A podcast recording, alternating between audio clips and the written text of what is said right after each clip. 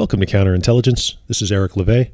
Today we're joined by former FBI undercover operative Eric O'Neill, who brought down the most famous spy in American history, Robert Hanssen. Forensic News thanks our Patreons Angela Jackson, Sasha Millstone, Zacharias Z. Score Kaminsky, Craig Pierce, Jim Rice, and Greg Schneider. Support Forensic News and Counterintelligence on Patreon. Without further ado, here's the show. Eric O'Neill, welcome to Counterintelligence. Hey, it's great to be on the show. Eric, it's great to talk to you. Uh, so, you're the author of the new book, uh, Gray Day. And of course, uh, while you have a very good career as a, uh, a security expert and a, a, lawyer, of course, you're best known as the the person who took down Robert Hanssen, the worst spy in American history. So, I was just wondering if briefly you could just tell us a little bit about uh, about you and uh, you know how you took down Hanssen. Of course. Well, I had been in the FBI for five years when I was assigned to the Hanssen case. Uh, so those who have watched the movie Breach, which is a story about me, uh, it, Breach makes it look like I was this novice undercover asset who suddenly was thrown in a case. I actually had been chasing terrorists and spies for years before I was thrown in a room with Robert Hanssen. So my background is as an FBI ghost. Uh, the official term was investigative specialist. I was a fully undercover operative was trained in counterintelligence and counterterrorism. And counterterrorism just is a nuanced way of saying counterintelligence. It's the same theory, except you're going after terrorists instead of spies.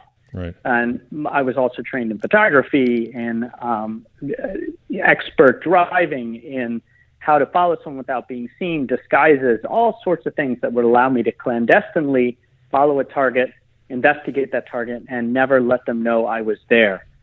So being assigned to the Hanssen case was completely and utterly different than anything I had done before in the FBI because the FBI was asking me not to follow a target uh, using disguises and distance and telephoto lenses, but to, in fact, share an office with my target, um, work a over job of the information assurance section for the FBI, which had been built just to trap Hanssen. And then at the same time, work a covert job of investigating Hanssen and learning whether he was the spy that we had been after for over two decades. So it was a pretty difficult job. Yeah, and you know it's it's funny. I mean, having me having a background in, in originally in comedy, there I, I rewatched Breach, and then of course I read your book, and there's there's just so much. I, I don't think it's just my brain. There's so much like unintentional comedy in this very important story. I mean, did, did yeah, I have a feeling you felt the same way too. Well, here's the thing.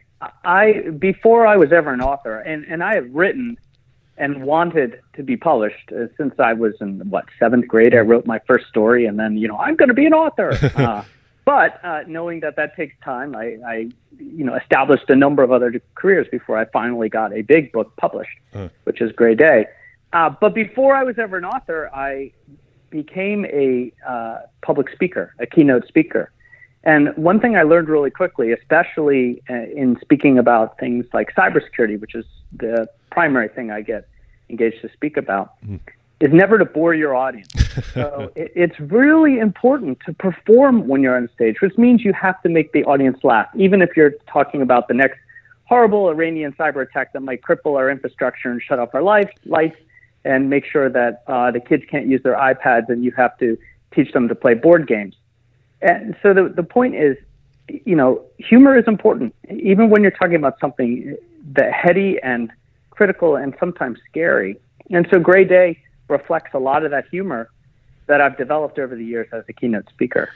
And of course, that uh, served you well in uh, what I can, what I know from reading your book was a very stressful and uh, I, you know, I'm not going to pretend I know what that's like that type of. Uh, so I'm sure that that served you pretty well in that type of experience.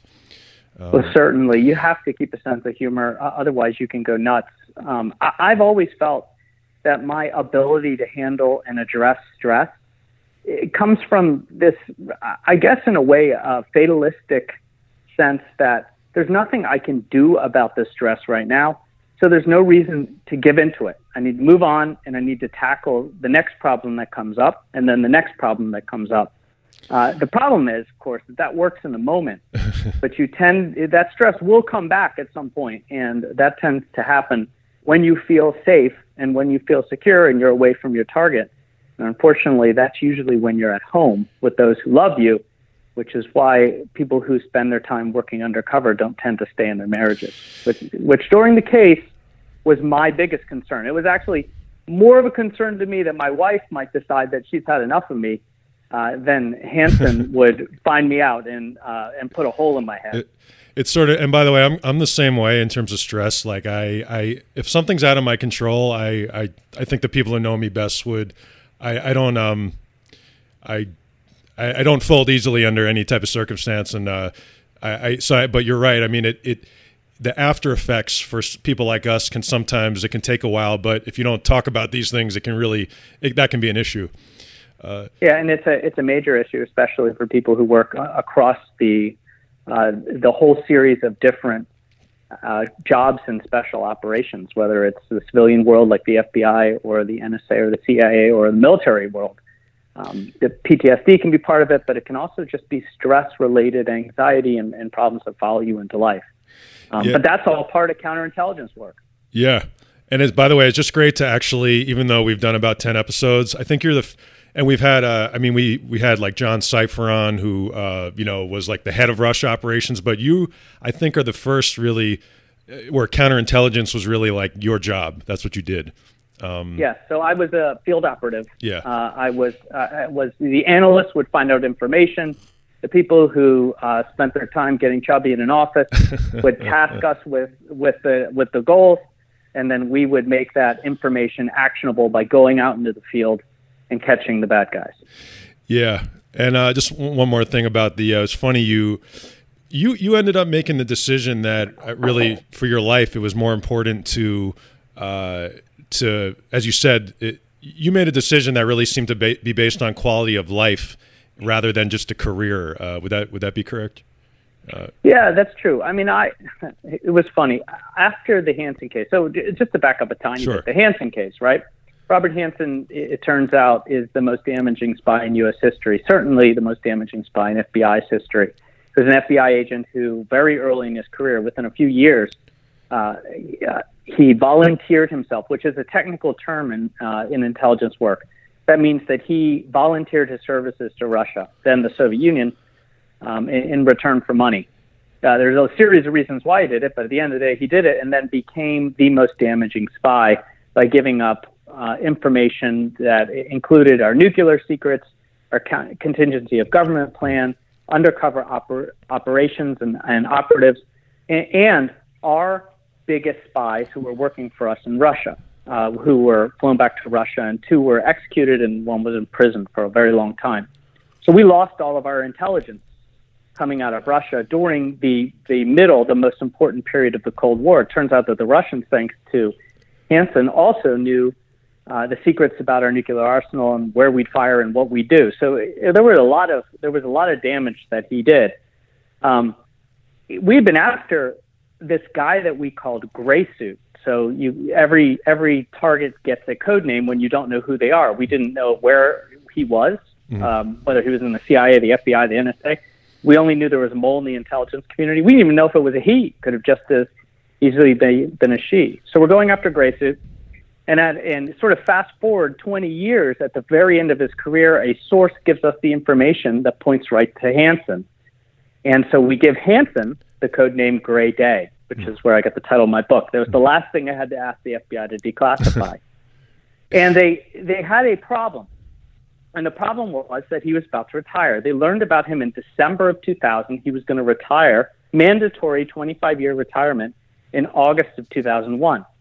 So they gave him his dream job. They built a new section called the Information, Information Assurance Section. They put him in charge of it and tasked him with analyzing the FBI's, then it was called information assurance, but today it's called cybersecurity, and determining how we could build a better cyber structure for the FBI to prevent outside attacks, hacking attacks, and inside trusted insider attacks. Mm-hmm. So he he was he one fascinated by it because he'd been pounding drums that the FBI needed this forever, and two knew that in that position he would have unfettered access to intelligence that he could steal and drop to the Russians in one final bang.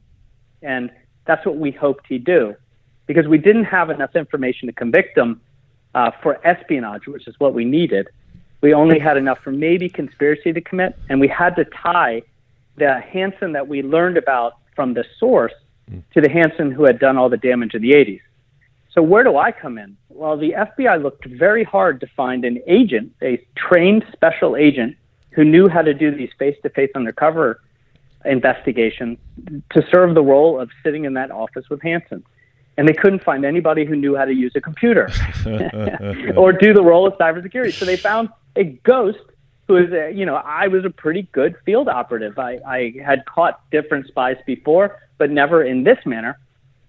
Uh, the other thing was that growing up, I was a hacker, and mostly just because in in the 80s, growing up in the 80s with the early computer systems, if you wanted your games to work, you had to learn to code. And I got very interested in security and coding, and I always, you know, white hat, never did anything damaging or wrong or criminal. Sure. But but I could write a program. Yeah. And so that sold the role to Hanssen. I was also in law school at the time, and his his oldest son was in law school. I am Catholic. Mm. Catholicism was incredibly and somewhat ironically important to him.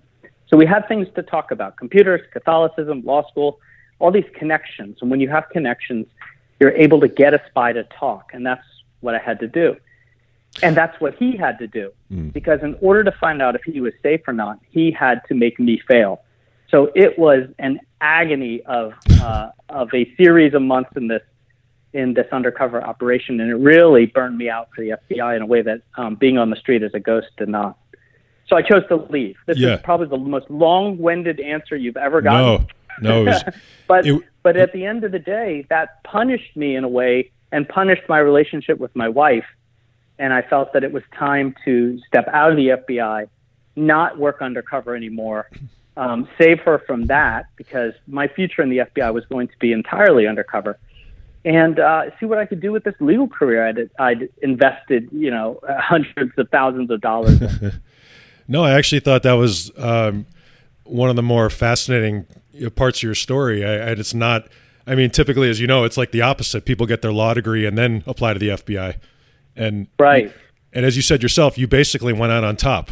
I mean, you. Just yeah, I, I was told by yeah I was you know told by um, one an agent that I very much respected who was on the squad um, and he said it in a, in a in a way that hit me a little hard. He said, "You know, most FBI employees spend an entire career in counterintelligence, hoping to be even the smallest part of an operation like this, and it never comes.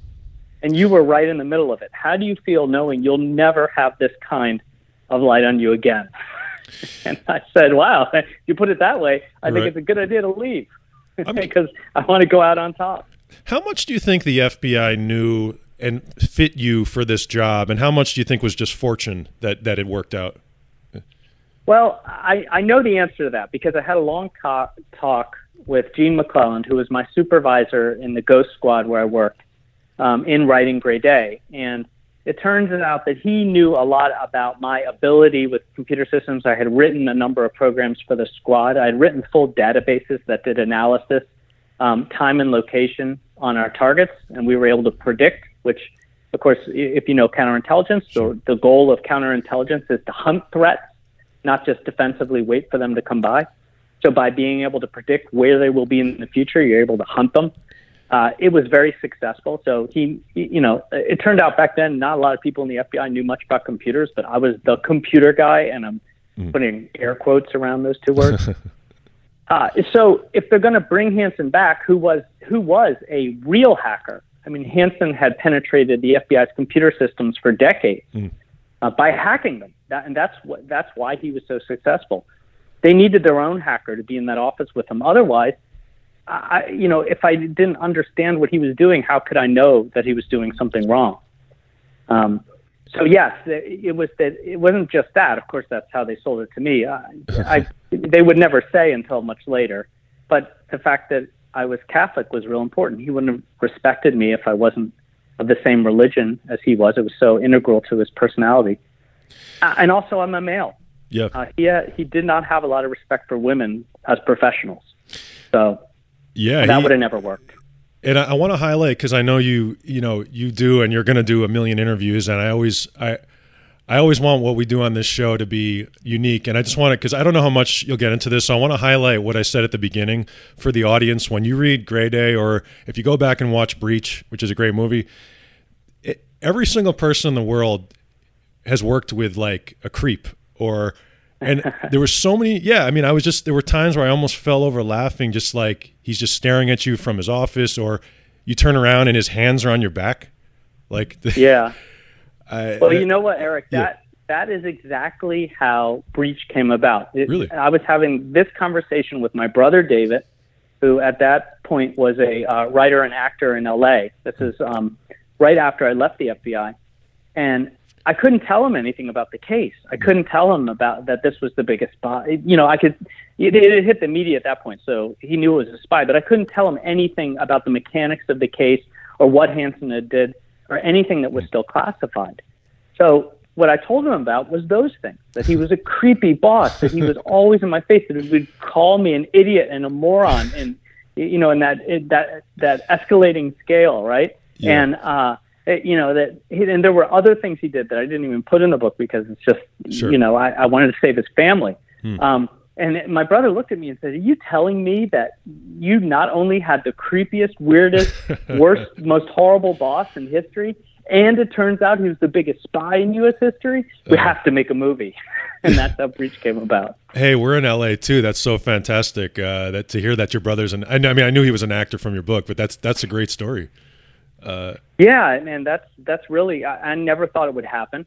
I I thought that it would be good for my brother that he would get in rooms with producers and and make contacts and meet people, and uh and and it it it's just like a snowball going downhill and picking up size and momentum. It, it just started to happen, and and suddenly it was real, and I and I expected it to happen, and I was a little nervous because while right now you can find out pretty much anything you want about me. I mean, I just wrote what's essentially a memoir mm-hmm. um, that reads like a spy thriller, of course, which sure. is what I wanted to do. Um, you, I have a LinkedIn page and a web page, and I'm a public speaker, and I stand up in front of crowds all over the world.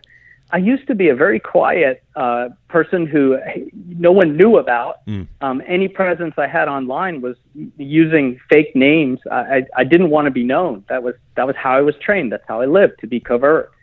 Um, and Breach really catapulted me into the world in a way that I wasn't ready for.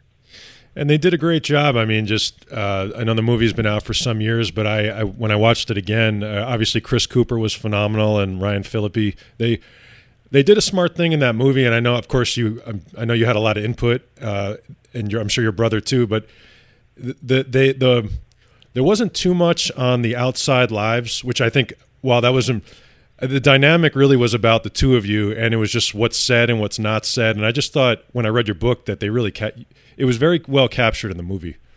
Uh, yeah, and I think that the way Billy Ray put it is it's an it's sort of an allegory to the uh, the two men in a boat that mm. is that picture that is there, right? Um, that it's two men in a room. It really is. And what the story was about, when you boil it down, was only one of these two guys is coming out of that room okay. Yeah.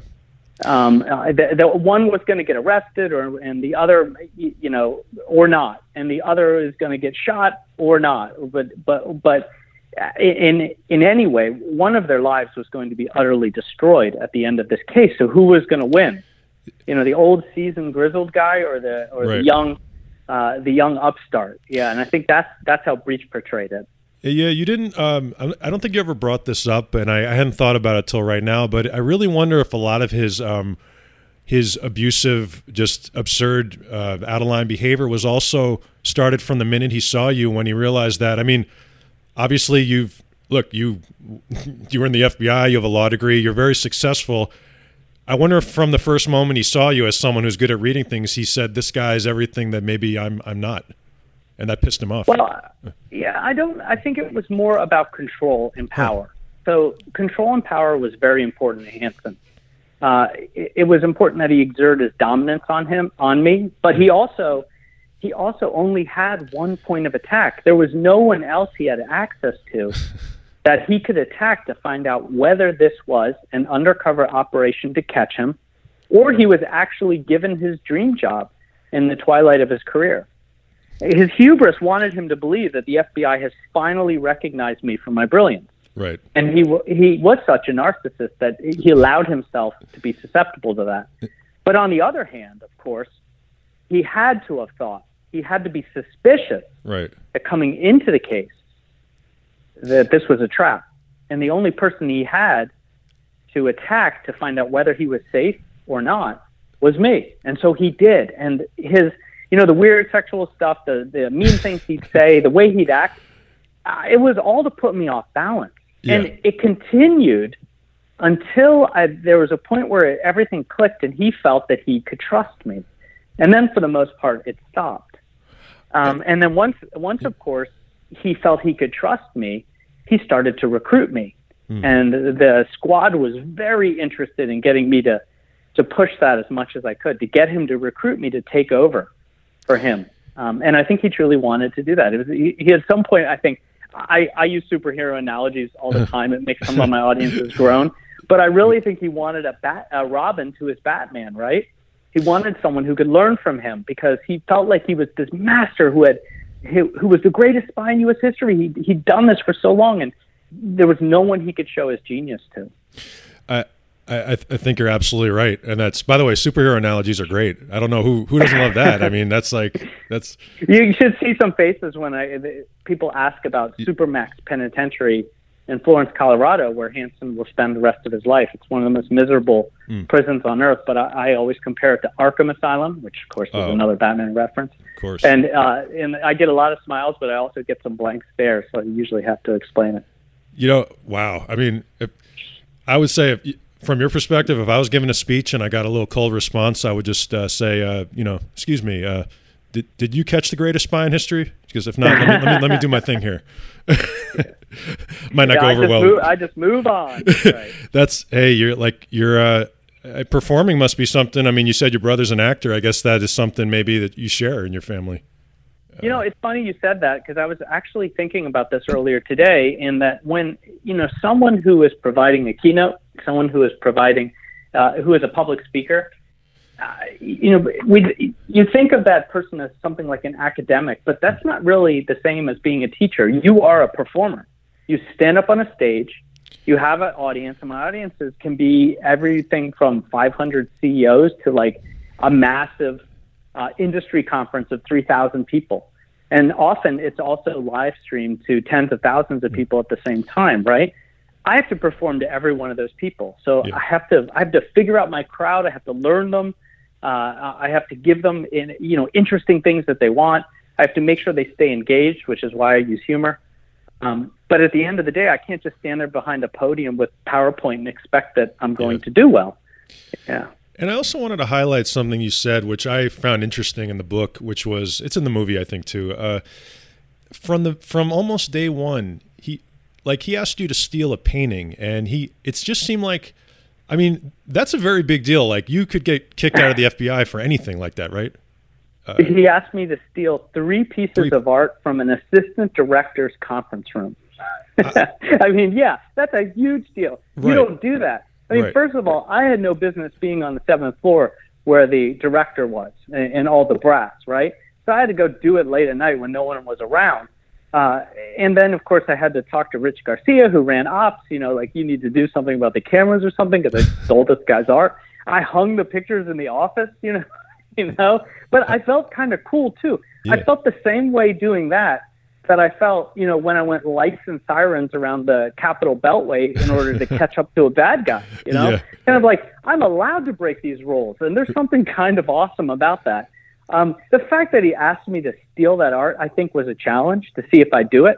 You know, it's Yeah. kind of like the the criminal. Well, will you do this little thing, and then, oh, okay, so Yeah. now I can trust you, uh, and maybe we'll move into something bigger.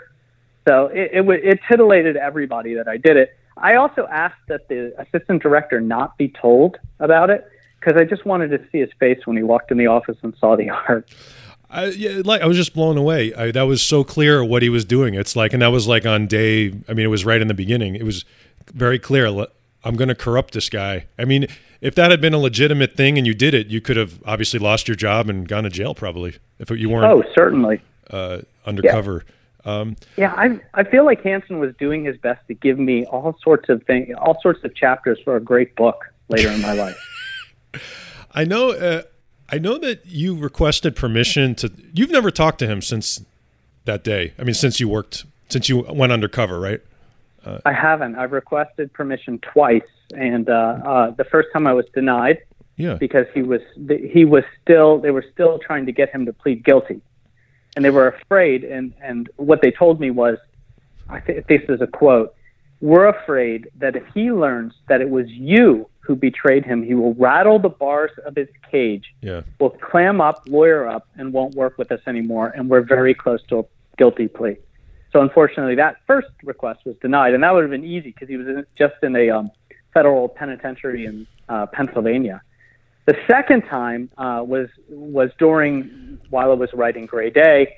I wanted that last chapter, which, by the way, I love my epilog mm-hmm. It's a conversation with my brother, and it's basically that conversation that led to um, deciding to make a movie. Although you know, it, it, it, we talk about something else in that conversation. Mm-hmm. Um, uh, but I wanted that conversation to be that final conversation with Hanssen, or e- even the attempt to try to get in and see him, because I, I truly thought that he would. I would fly all the way to Florence, Colorado, and then at the last minute he would say, "I don't want to see him. I don't want to see him," and jerk me around for a few days because sure. Because I could, you know, it's power. He just need that would give him something he doesn't have right now, a little bit of power. But um, I, I couldn't. It wasn't that they denied me. They, the FBI said this isn't our business. You know, you'd have to, I guess, check with the Bureau of Prisons or something. I tried his attorney. His attorney laughed at me, and uh, oh. I just, I just had too much work to do to get the book done. I will, I will get in there though. I, I found the former head of the Bureau of Prisons, and I'm talking with him, and I, I, I want to get over there. And I can tell you, Eric, that the thought of sitting down in front of Hanssen uh, uh, scares the living daylights out of me. I um, even even now, twenty some years later, huh. I, I worry about sitting down in front of him and feeling like that um, uh, 26 year old who who who was really lost in this uh, big case that he wasn't ready for, um, desperate to win at all costs. That's fascinating. Uh, how do you think he would feel in that moment? I, I don't know. I, I don't know what his mental sanity is right now. Yeah. Um, he's been he's been isolated for so long there might not be much left of his brain. It might wow. be mush. Um, so uh, be- because it does drive you into psychosis when you have no human contact. Uh, so I, I don't know. I, am kind of hoping to, to, get in there before there isn't anything left. Yeah, I mean, you know, it's it's. Uh, look, the man is is is a traitor of the worst kind. So many people were killed because of what he did, and at the same time, I not to get off on a tangent about our prison system, but that I don't know. That seems wrong, even for somebody. I like would, ra- yeah, I would certainly rather be dead. But yeah. Uh, he he did it to himself. He yeah. chose to not cooperate anymore, and uh, did it pretty forcefully. Yeah. And so uh, the threat was, well, then you're going to be dumped here because we can't have you in a population where you can give information to people because That's... he could recruit someone. He still knows a lot. Yeah, he does. Um, uh, there was another spy, uh, Jim Nicholson, who was a CIA spy we caught before Hanssen. He uh, he was in a um, a prison. Uh, I think that same federal penitentiary in Pennsylvania. You know, lower security. He could have visitors, um, and he had I think 25 years for conspiracy to commit espionage. We caught him at an airport with a bunch of secrets. He was trying to leave the country. Um, he recruited his son, who started uh, visiting him and then his son started taking trips to Moscow. I mean, the FBI pays attention to these things. And he was sending his son to Moscow to connect with his former contacts in intelligence hmm. And try to recover his Moscow fund, which every spy who works for Russia, actually every spy who works for any, any foreign intelligence service, um, you get your money here but you also get money that they say they're depositing in an account for you, you know, which is your slush fund in case you have to run and live the oh. rest of your life in, in that country. Right. So, you know, they all have millions. I mean, Hanssen has millions of dollars in a Moscow account, right? That he that he'll never access. Um, He was trying to send his son to go get it. Of course, the FBI investigated. Then his son ended up in the cell right next to him for wow. conspiracy to commit espionage, right? And uh, then uh, the son was pled against the father, and now uh, he's gone from 25 years for conspiracy to life imprisonment. I had no idea that spies had their own type of, uh, you know, like social security uh, over there. Yeah, exactly. When you know they the foreign intelligence services, we do it here too. The CIA will do it. Yeah. Um, when you recruit a spy, it'll say, okay, we're giving you this money. Here's your cash. Um, it, you know, but if you know, just so you know, your account in the United States is now up to X amount. You know, Russians do it. Everybody does it. It's Eric- old. It's an old spy game. That's that's so the money is well probably Putin probably stole it by now. Uh, Oh, you'll never. that You everyone laughs at it because it's not like you'll ever see that, right? Yeah, yeah. I was I wanted to turn to uh, I wanted if, I, if we could get your expertise on uh, so sort of some current events. Uh, Sure. um, in regards to the Mueller investigation, uh, we know that, and um, I I mean this in a non-political sense. I'm purely from your your expertise as a in counterintelligence. We we know that the FBI had a an active counterintelligence investigation into the Trump administration, and we know that also that if I understood Mr. Mueller correctly, that is ongoing. My my question to you, as someone who is a part of this, the most sensitive type of thing, how does how do you conduct that type of investigation? Well, yeah. So to and I, I appreciate that we're keeping politics out of Yeah. this because I always try to stay out of politics because uh, that is a uh, a quick dive into a well of lunacy, Yes. uh, especially today. Yeah. Uh, as an investigator, Yes. as a lifelong investigator, a trained investigator, I like to stick with the facts Sure. um, and avoid conspiracies. Although sometimes in counterintelligence, you have to attack a conspiracy just to find the facts and destroy the conspiracy. Yeah. Um, uh, you, you know, it's interesting. I think what is happening right now in the Justice Department and what Mueller alluded to isn't what most people think. What is happening right now, and I think this is what may have backfired a bit for the Democrats in, in you know, pulling Mueller up and making such a big thing of the um, of the investigation, is that now there is another investigation um, by Trump's Justice Department to look into how um, all of this came about. The problem is that um, it appears that the FBI, Comey's FBI, relied on the Steele dossier, which um, Mueller didn't want to talk about, and I understand why. It's very toxic. Uh, I've read the dossier. It is absolutely horrible. There's a reason that um, that uh, Steele, Christopher Steele, went into hiding after it came out, after BuzzFeed um, released it, because it it reads like um, a textbook Russian, what we call kompromat, that starts with a K. The fake stories the Russians put together to spread disinformation, uh, literally what they were doing in our social media during the 2016 election to cause so much chaos. Um, uh, you know, it looks like it was force fed to him, and then he passed it off as opposition research. Investigators have to deal in facts. There are not a lot of facts in there. Of course, it was paid for by the Clinton campaign. It became uh, partial part of the basis for a lot of the investigation. To be And fair, it was. I'm sorry to interrupt you. It was started by Republicans, not to. Uh, It was started yeah. by yes, and then quickly dropped, Sure. and then picked up and paid for. Exactly, yes. Yeah. Um, but you But- know, it's that it, it's those connections that are troublesome. It, you know, a counterintelligence investigation Hmm. can. The thing about a counterintelligence investigation is you can really go very deeply and far. Um, when you have that warrant to investigate, you can destroy a person's life um, without them actually even knowing, which is amazing. Hmm. Um, so I was always very wary when everything that I did when I was undercover was a Title III investigation. Yeah. Um, it's, but when it was an American, uh, I was extremely concerned because you have to give that person the benefit of the doubt, or you will find them guilty. Everybody, everybody has done bad things, um, and bias can completely destroy an investigation. So I think what Mueller is talking about is that uh, that kind of counter investigation that's happening now, um, which is obviously being pushed by the, the Trump administration, which is partisan on the other side, right? Um, so, so we might have more to drop there. Um, I, you know, looking at the whole thing, I think I said even before Gray Day, even before Mueller started, that we would not find collusion. Um, the the reason for that is the Russians had no, there was no point. You always look for the simplest explanation, right? The Russians had no reason to collude with anybody, um, because what they were doing is trying to completely uh, sow chaos and widen a political divide that we created ourselves here in the United States.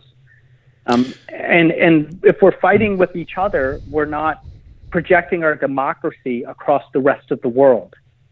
and then Putin has an opportunity to move in and, and push his form of government and, and control.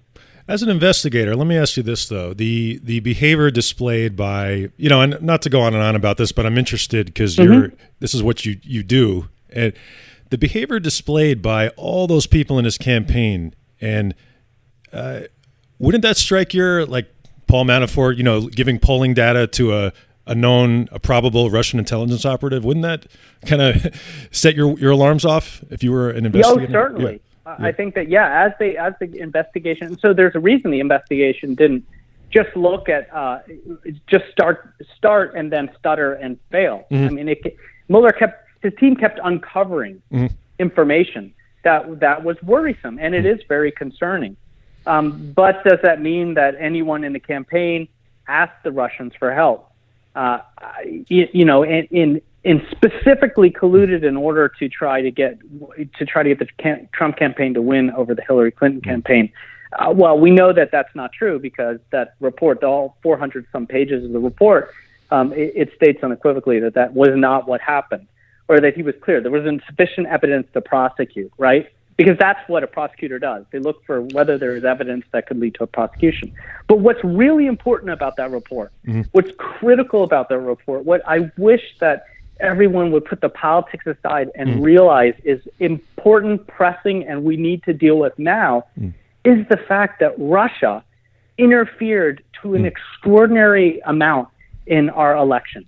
I mean, they really interfered in every facet of the election, um, and uh, and and was able to be most successful by exploiting this this insane dependence on social media that we have uh, and this, this belief and trust in everything that we see. Um, it's clever espionage, and it shows a lot of what I read about in Gray Day that yeah. espionage has completely evolved and changed, and we're just not ready for it. The, the, the American people. Turns out the government's getting better. I mean, our FBI and CIA and NSA and our spies, but um, but we were completely fooled. We being the American people huh. during that election, and we have to stop the Russians because they are they are just, uh, you know, like the evil guy with the mustache just rubbing his hands together in front of his face, waiting for 2020. I completely agree. And um, I actually really just have one more question. As an attorney, the, you know, you tell me what you think. The, my my confusion is that as, as someone who's pretty knowledgeable about this stuff, the the the hundreds of just strange and and just unusual contacts with shady characters from Russia. That seemed to be at odds with. There seemed to be a standard set that was: did they collude with the Russian government? That seemed to be, mm-hmm. and if it wasn't like, it seemed like short of a signed contract, that the answer was no. I mean, is that kind of a unreasonable standard? Uh, well, am I just missing yeah, so, this? No, I think that there are plenty of of secondary and tertiary contacts. So mm. is the is the Trump campaign colluding? Mm. I think a lot. I think people that worked with Trump had Russian contacts, mm-hmm. and what happened was a number of them lied about them, and uh, you know, and were convicted of perjury. Yeah. Which is where you where you saw all of the um, Americans who were um, indicted out of that out of that investigation it was mostly for perjury. Mm. Um, you, you know, and it does concern me. We do need to be concerned about it, and it's the reason that the, that the investigation had to continue to go forward. Right. Um, because you have to. I mean, once you start, you have to find out whether whether we have a serious problem. And if we did find out that a sitting president was on the phone with Putin saying, "Hey, look, you need me to win because," and this would be collusion, right? Mm. You need me to win because I'll be nicer to you than than she will, than mm. Hillary will uh, do everything you can. I mean, if we had found out, that would have been real serious. But it yeah. turned out that didn't happen. Yeah, I, I, just I lied. I do have one more question because you, you keep bringing, sure. you keep inspiring me to ask him. Uh, as a as a investigator and a lawyer, what why would someone lie about those contacts if there was not something very wrong there?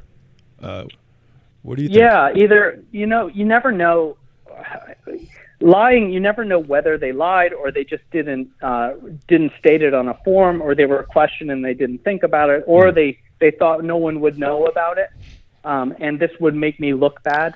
Whether they had the best intentions. A lot of people were dealing with business relations with Russia, and then there was, of course, the great meeting at Trump Tower, which I think, had that not happened, this investigation wouldn't have had the same footing that it that it did, where uh, people who should have known better were sitting down with Russian operatives um, who who really trapped them. And I, I sometimes wonder whether uh, Russian intelligence, in sitting down with Trump's son, and mm. uh, you, you know, we're we're just trying to trap the uh, the campaign into uh, something that would be very compromising later mm. in case Trump won, because that's what they really want to do.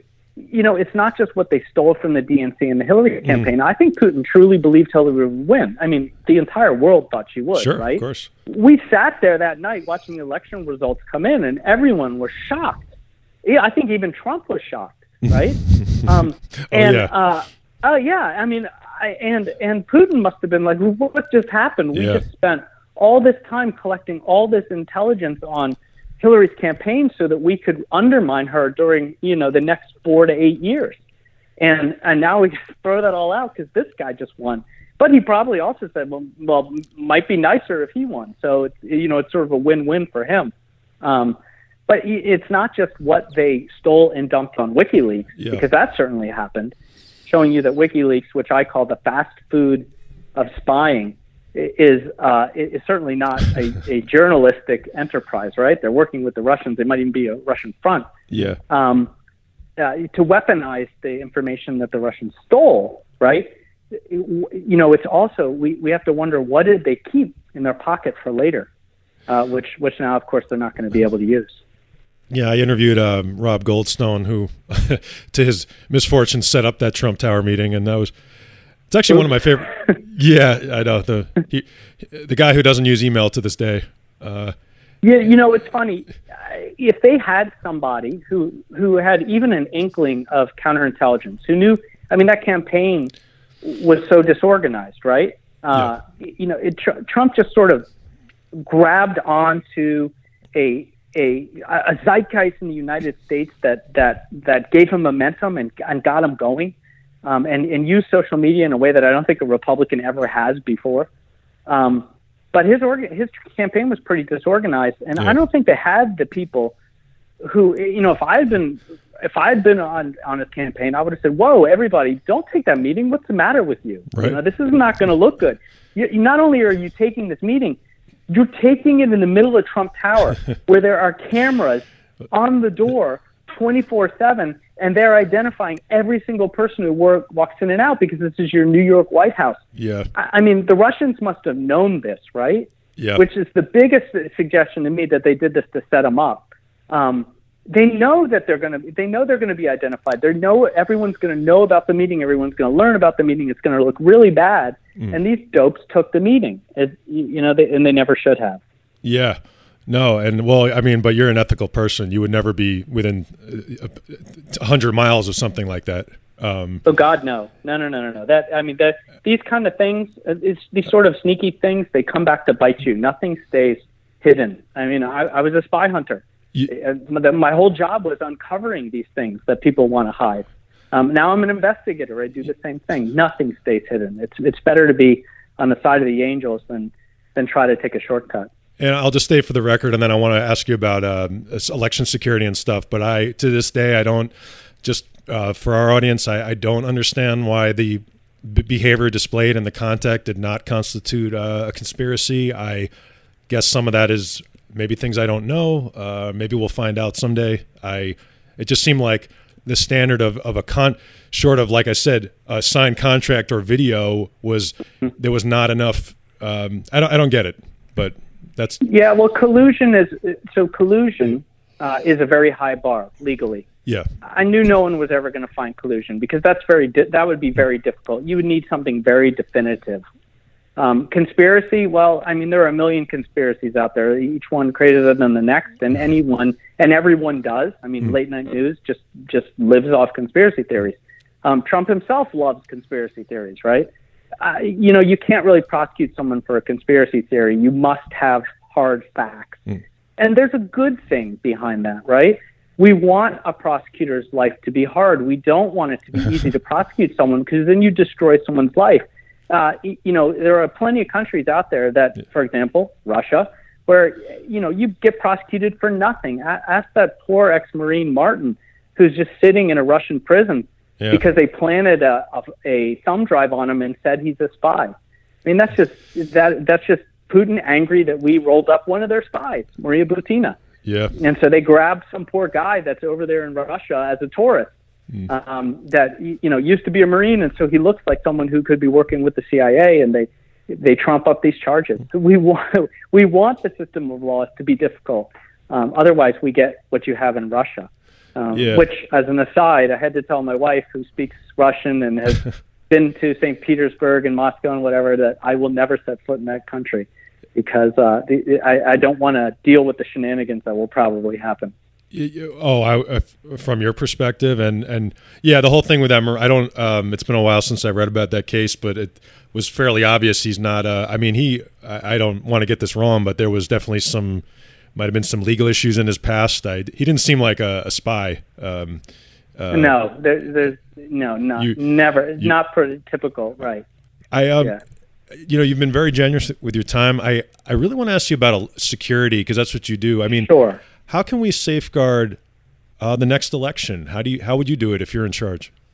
Uh, I think that there ha- there is a lot of steps. There's a there's a long answer to that question, uh, but I will try to keep it brief. Just a few points.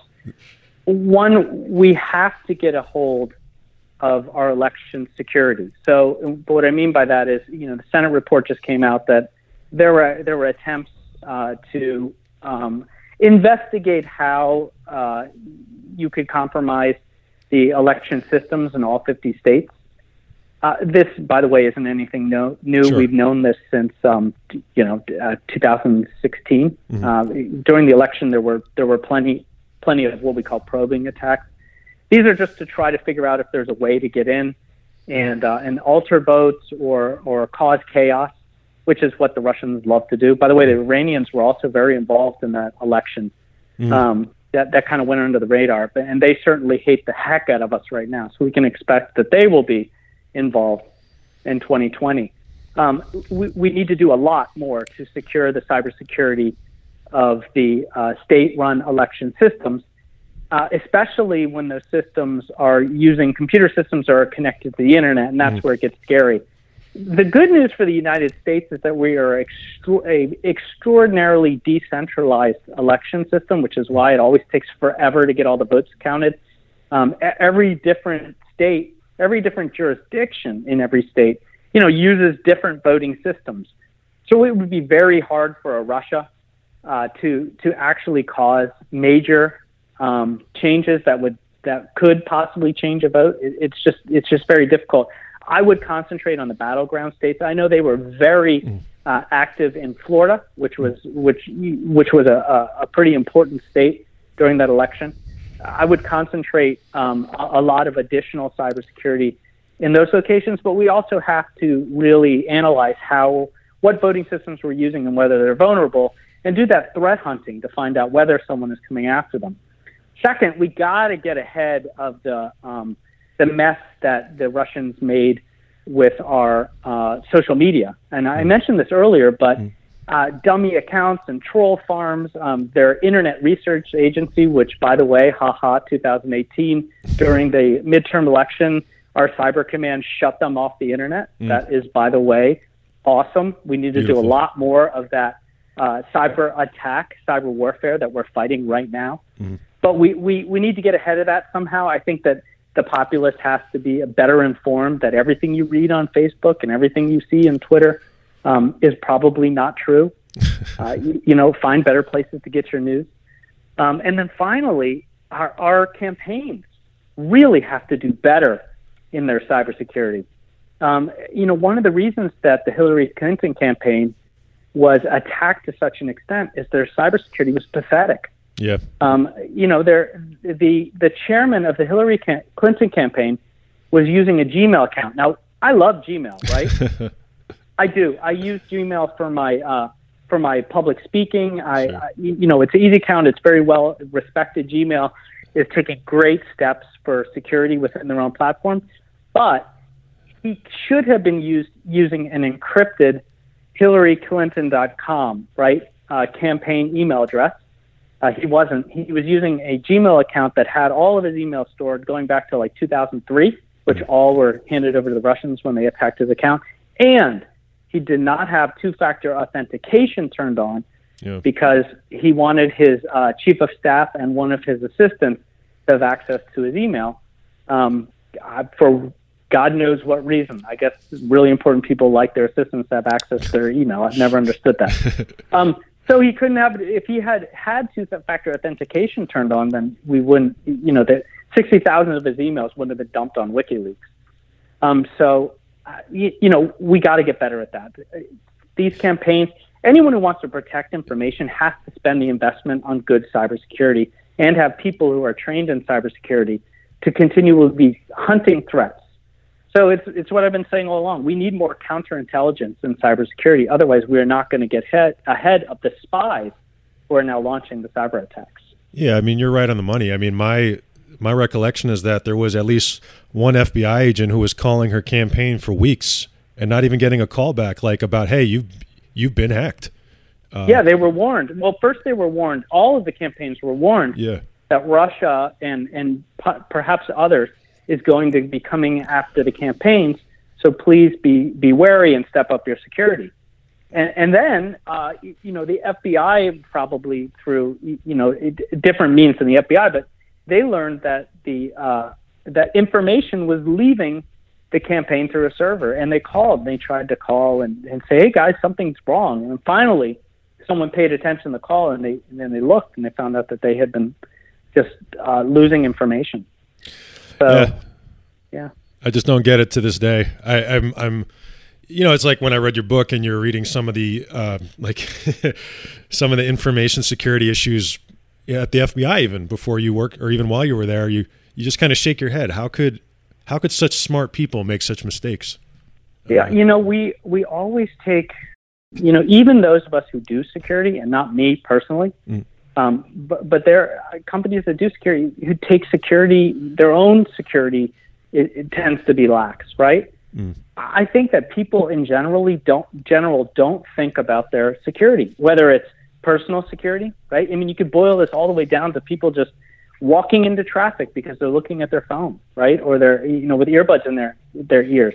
They, I mean, what happened to knowing about who's around you and your surroundings, right? right. I mean, I've spent a lifetime learning martial arts, and part of that, right, mm. in self defense is know who's near you. Don't let people get too close. People who are close can touch you, and if they can touch you, they can hurt you.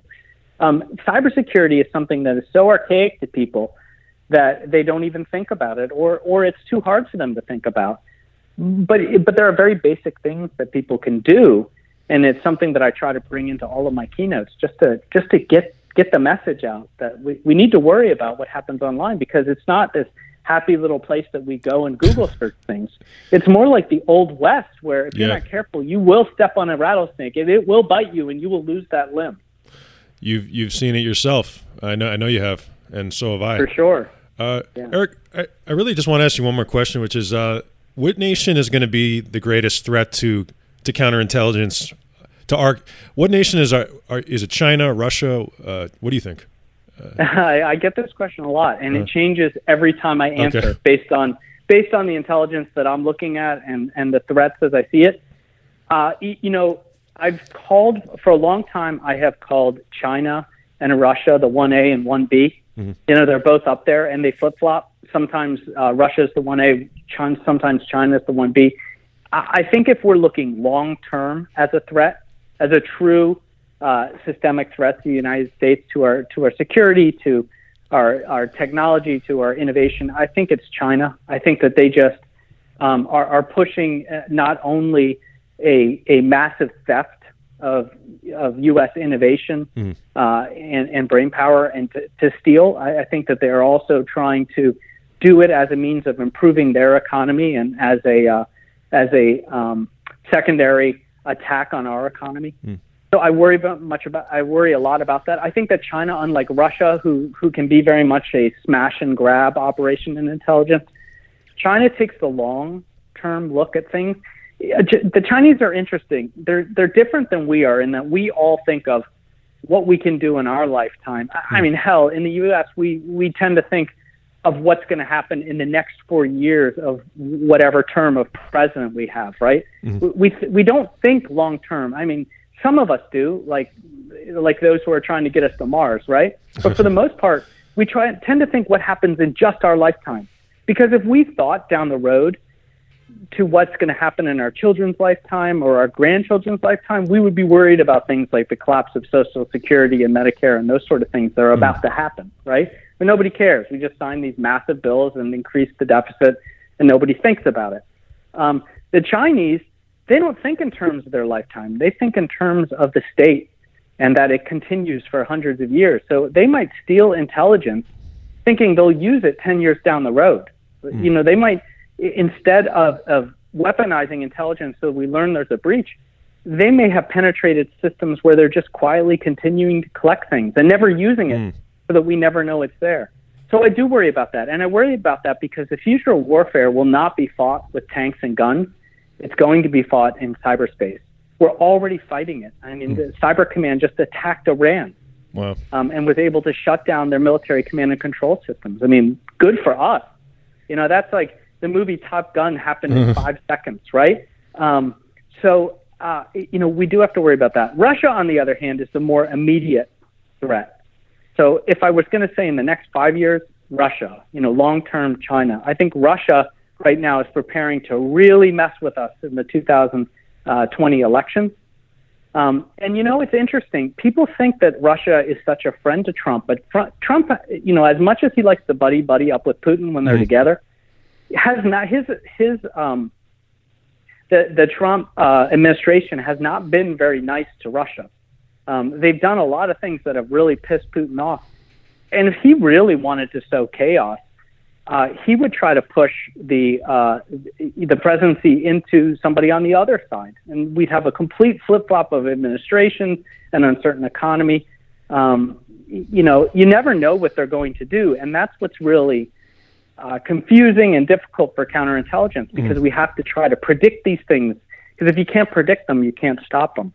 Um, but what I can say for sure is that they're coming after us, and and between uh, you know it started in the 2016 election, and they have not stopped working to try to figure out how to get us, um, and they're going to try. So we need to stop them. Yeah, and I'll say uh, just just on that, and then uh, again, I really want to thank you so much for coming in. And again, uh, everybody, the book is called Gray Day. Uh, it's you wouldn't believe it was true, except it is true.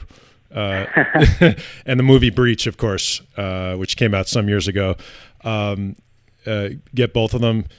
Oh, and Eric, you run, of course, a private firm, right? I mean, that's what you do for security. Yeah. So, so I run a company called the Georgetown Group, which is an investigative services company out of Washington D.C. Although we work internationally, um, mostly in spy hunting and trust and diligence work. Um, and uh, you can always find me on Twitter at E O'Neill. I might not like social media, but I use it. Um, I'm good at answering questions there if anybody would like to ask me one. And I'll just say, uh, closing, just going back to what you said, uh, what what I saw at the Helsinki summit uh, visually told me, um, in my opinion, what happened and what what I think um, the th- the real threat is. And I'll just that that was terrifying to me. But uh, I, I certainly hope you're right that that it's uh, not what I think it is. Um, huh. I, uh, you, but uh, again, I, I, really want to thank you for coming on, and uh, I, I, you know, I hope we can do this again, maybe sometime out in LA. Thank you for listening. Follow Forensic News on Twitter at Forensic Newsnet. Counterintelligence is at IntelPod. My personal account is Eric Levai. Support Forensic News on Patreon. Subscribe to Counterintelligence everywhere you listen to podcasts. This is Eric Levai, and this is Counterintelligence.